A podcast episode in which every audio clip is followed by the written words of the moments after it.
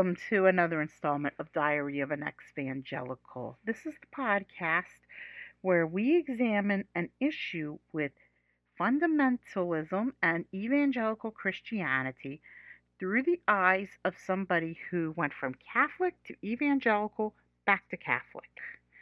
I'm Marie, and this is not intended to slander anybody. It is opinion and fact, and yes, I am entitled to it.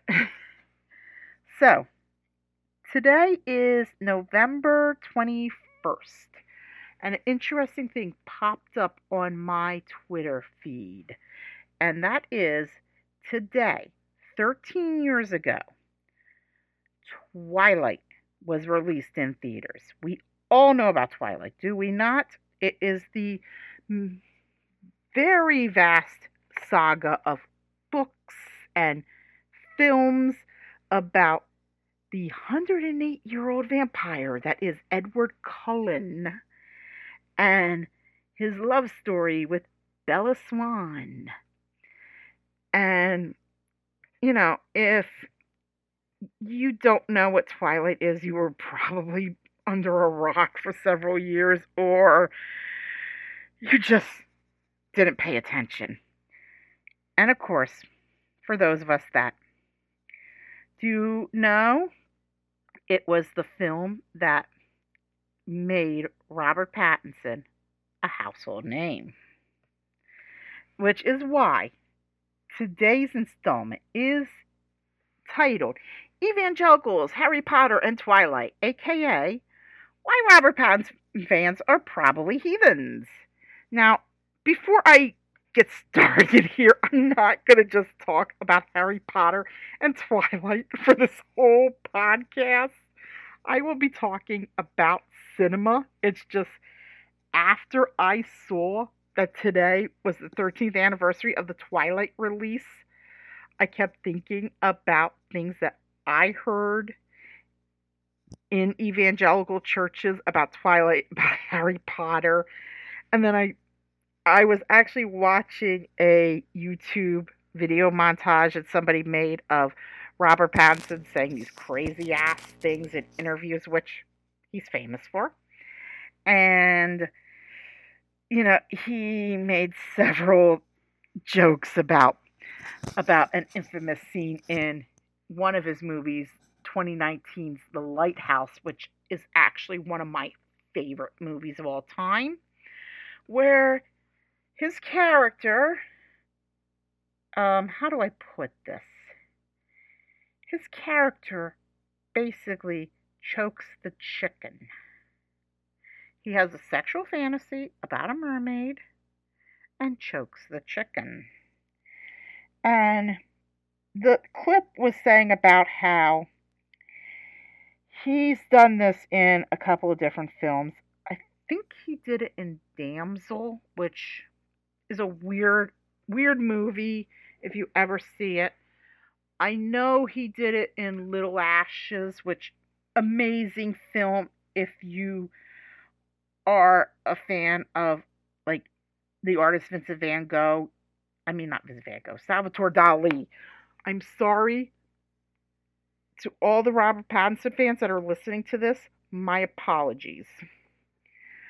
But yeah, and I I remember I shared this on Facebook because you know, one of my friends, she she's a huge Robert Pattinson fan and we were joking about it and everything. And one of my other friends who is a conservative Christian, I'm not going to necessarily say she's evangelical because there are some things about her that don't scream evangelical, but it's a friend of mine from college who is a Protestant Christian and she's also a little more conservative. She basically said about the whole thing with the masturbation jokes. And she did she I don't think she believed me when I told when I told her that he really did do that in a couple of movies. But yeah. So that's why I am just subtitling this. And, you know, so first off, why do Christians have an issue with this stuff? Um, only thing I could really think about in is a verse from the book of Matthew. This is Matthew 18:9 for those of you that do read the Bible and I am actually I actually pulled this from the website biblehub.com. This is the NIV version because I do not want to deal with any these and thous in King James. And it says, And if your eye causes you to stumble, gouge it out and throw it away. It is better to enter life with one eye than to have two eyes and be thrown into the fire of hell. You know something? First off, I just I just have to say this because I'm going to a non-denominational Christian church where where they do read a lot things in the Bible and it's very interesting because most of most of them are Gen X millennial. I'm actually in that little gap in between. It's called Xlennial. And I remember we would always say about these things that were in that, like that and like Revelation. And we would always say about how it seems like they really get art house with this stuff. So yeah, that that is very art house. That is. Uh, actually, actually, if you word it the right way, it may sound like something Robert Pattinson would say in an interview. I hate to say that, but yeah. Um, but a lot of people are wondering what the hell does that mean. Um, there is an article from BeliefNet where they basically have are arguing that it's kind of you know not to I'm trying to figure out how to put this not to like kind of taint yourself if you will. Um it's it's the they call it the need for guardrails. Here's the here's um the whole here's the article where that says it. It says no one wants to think about gouging eyes or cutting off arms. So what is Jesus actually talking about here? And it says Jesus is employing hyperbole, which is strategic exaggeration to illustrate the need for guardrails, which I have heard this argument from many preachers, evangelical and non evangelical. I've heard from a few Catholic priests. So I can understand that. So the argument basically is shielding oneself from anything that would be unholy, if you will, which I could see why maybe Harry Potter might be a problem because Harry Potter, I know the big argument with Harry Potter, and I I heard of this a little bit in the Catholic Church. I was actually in the Catholic Church when the Harry Potter craze was huge.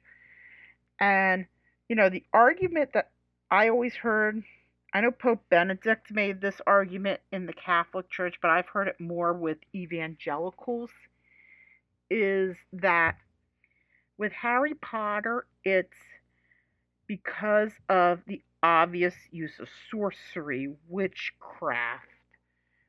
Well, it wasn't necessarily witchcraft, but it was more like sorcery, wizardry, you know, spells, flying on broomsticks, you know, that sort of deal.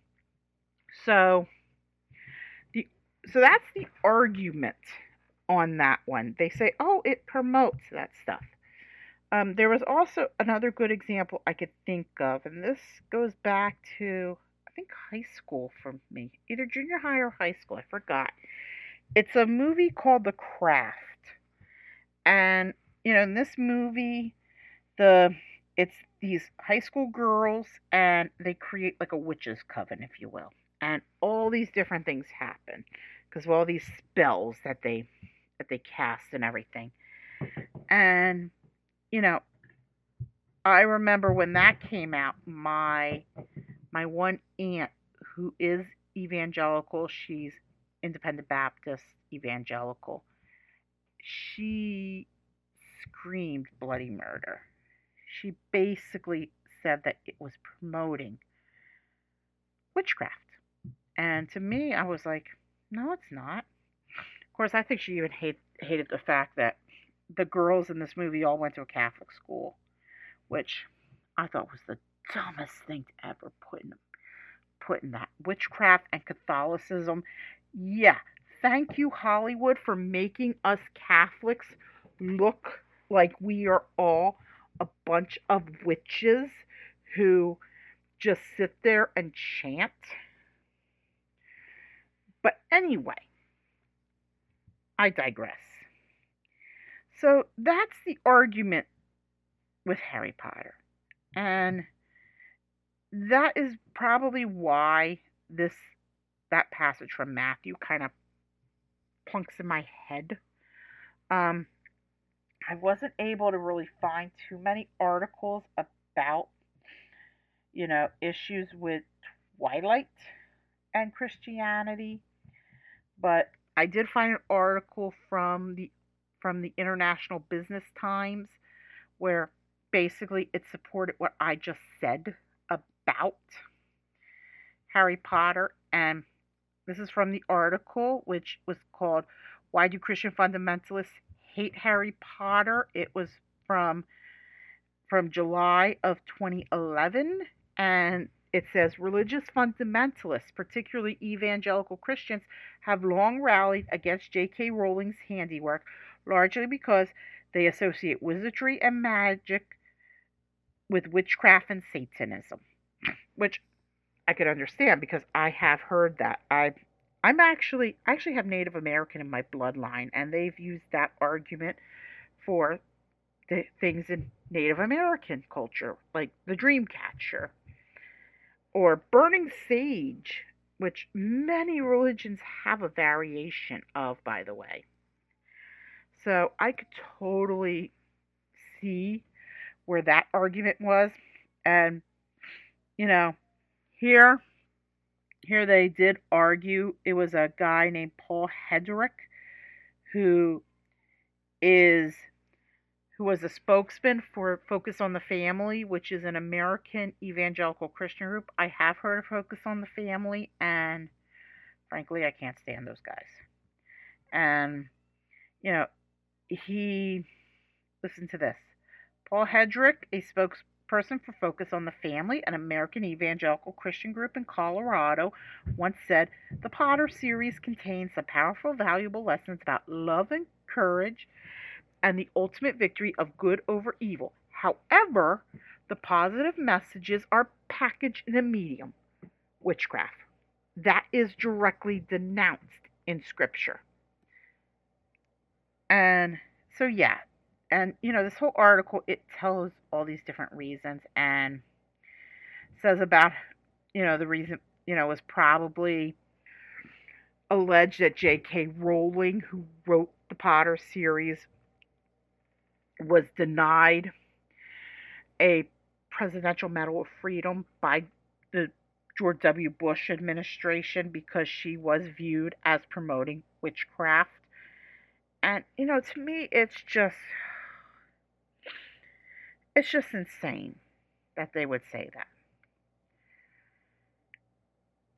And, you know, I did mention Twilight early on. Uh, the only argument I could think of with Twilight is first off the vampire thing because again goes back to the witchcraft if you will because because you know to have immortal life you probably had to have some kind of voodoo witchcraft thing happen to to become somebody who could bite a person and turn them into a vampire because we all know that in Twilight, Edward Cullen was turned into a vampire because he was going to die of the Spanish flu. And, you know, so there was that. Plus, the other argument I could think of with the, and this is going to sound absolutely bonkers when I say it, but please run with me on this. Um, the reason, the other reason why I could see this being a problem with Christians, because I heard a lot of Christians go batshit cray cray over Twilight, if you will, is the mere fact that the author of the Twilight books, you know, Stephenie Meyer, she is, wait for it, wait for it, Mormon. I know what you're thinking, Marie. What does that have to do with anything? Evangelicals and Baptists, because I'm going to throw Baptists in there because I was a Baptist, they basically think that Catholics and Mormons are pretty much going to hell. I was actually told by somebody that it's something to do with the river of river of, of blood, river of Jesus. I forgot the exact wording to it.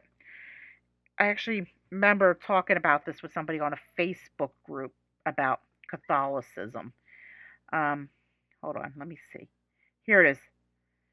Here it is. She was, this person was telling me about why she heard that Baptists are not fans of Catholics. And it says about the river of blood that ended Catholicism.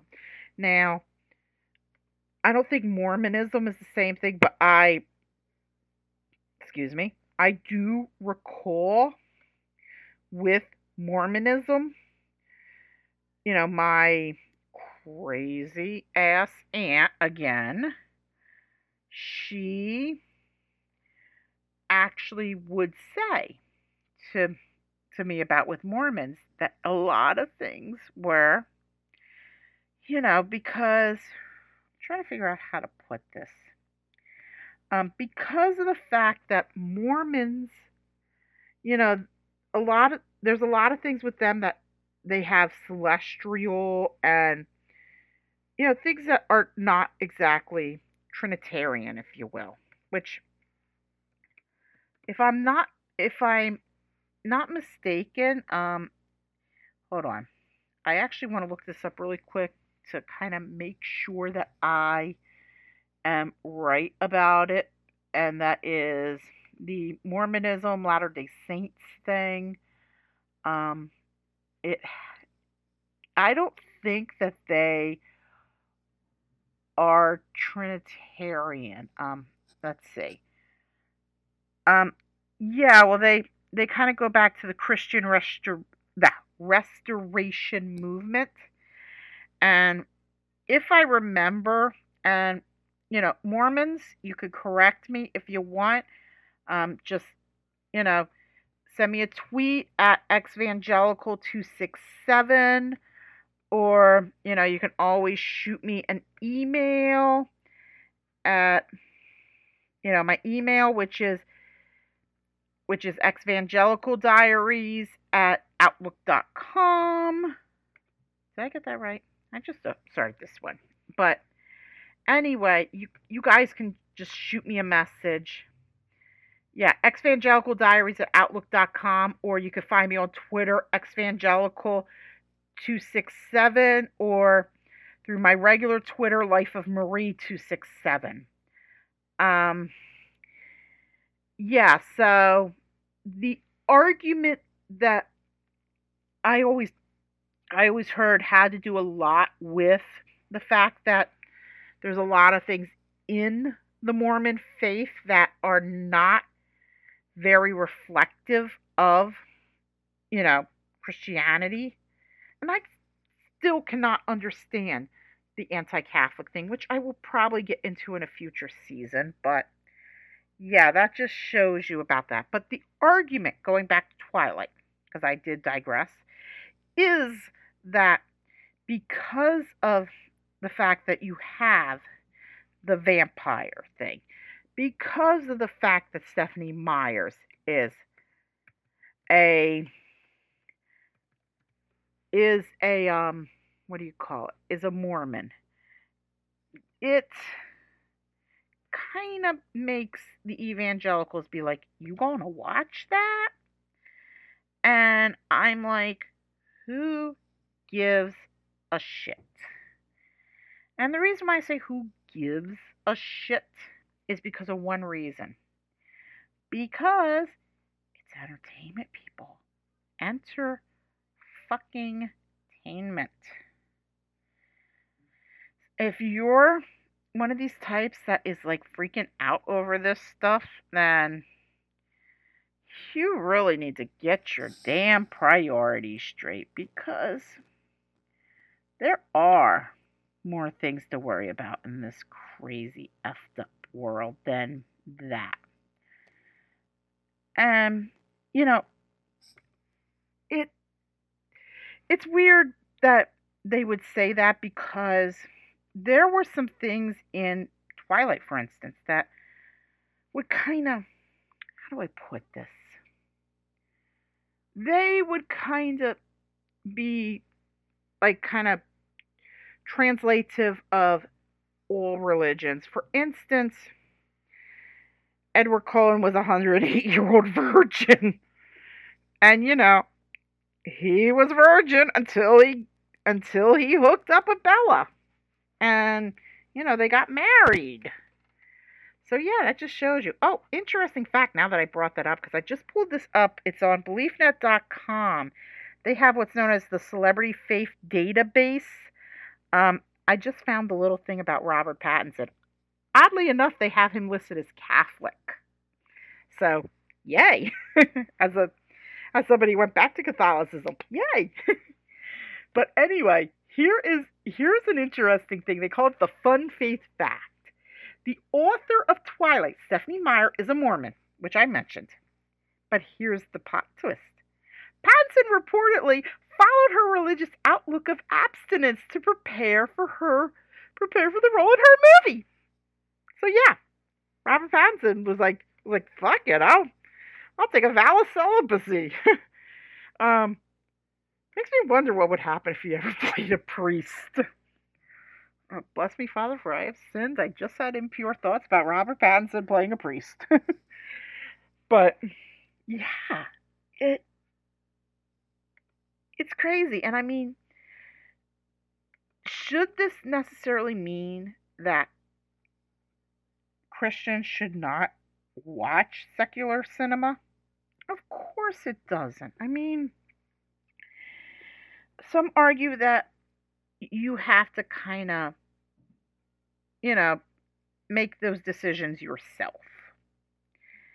And I will tell you right now, I don't think God is to smite you because because you went and saw Twilight.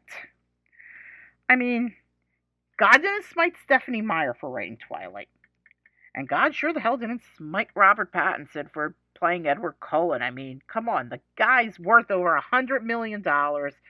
He's done some of the most amazing films since the Twilight Saga. He's got an ex- he's got like one of those first look deals with Warner Brothers where you know he could he could look at a script for Warner Brothers and be like I want to do that. And you know two words the Batman. So yeah. And back to my back to the subtitle of this are Robert Pattinson fans heathens? Of course not you know what? Anybody who thinks that should really get their head examined. If anything, you're just fans of really good cinema because I will tell you right now, The Lighthouse was an amazing film. It's in my top 10, tied with Forrest Gump. so yeah. Yeah, um cinema, Harry Potter, Twilight. Evangelicals, you got it all wrong. Oh boy. This was a this was a fun one for me to do. And that will conclude another installment of Diaries of an Evangelical. I am actually going to do something very interesting because my season 2 was going to start as soon as this as my season 1 ended. But I'm to do like but I think I'm to do now cuz my season 2 that I'm looking at my outline is to be just four parts. I'm to do like it's to be like a season 1.5. And because it's about the holidays and right now in the United States where I am, we're coming up on Thanksgiving. So this is why I want to do this as a like a season 1.5. And so what I'm going to do is I'm going to have these episodes hitting hitting every um I'm gonna have these episodes hitting every Tuesday and then on I'm gonna try for Thursday or Friday. Check keep an eye on my Twitter at xvangelical267 to, for more updates on this, but I'm going to do this the season 1.5 episodes, which is going to be about the holiday season. And like I said, it's going to be four parts. And this one, it this is, of course, what you just listened to is season one, episode three. And our next one in season one will be Evangelicals and Secular Music Why They Think Matchbox 20 is Evil. That will, and that'll be the Tuesday after the American Thanksgiving holiday. So let me make sure I got my dates right. Yeah, it'll be on on November 30th. My first one in the celebration series, the 1.5 that I talked about is going to be this this Friday, November 26th, and it will be Evangelicals and Christmas why they think the Grinch is Satan. That's going to be an interesting one because I actually wrote about that in a blog I used to do years ago. so, so yeah, that's where we stand. And thank you very much for listening to Diary of an Ex-Evangelical. I'm Marie. And as always, everything is written, produced, researched by yours truly. Our immediate, we are on Google Podcasts, Apple Podcasts, Spotify, and we are hosted by the lovely Spotify service Anchor. Go to anchor.fm and you can get a free podcast account. And as always, peace be with you.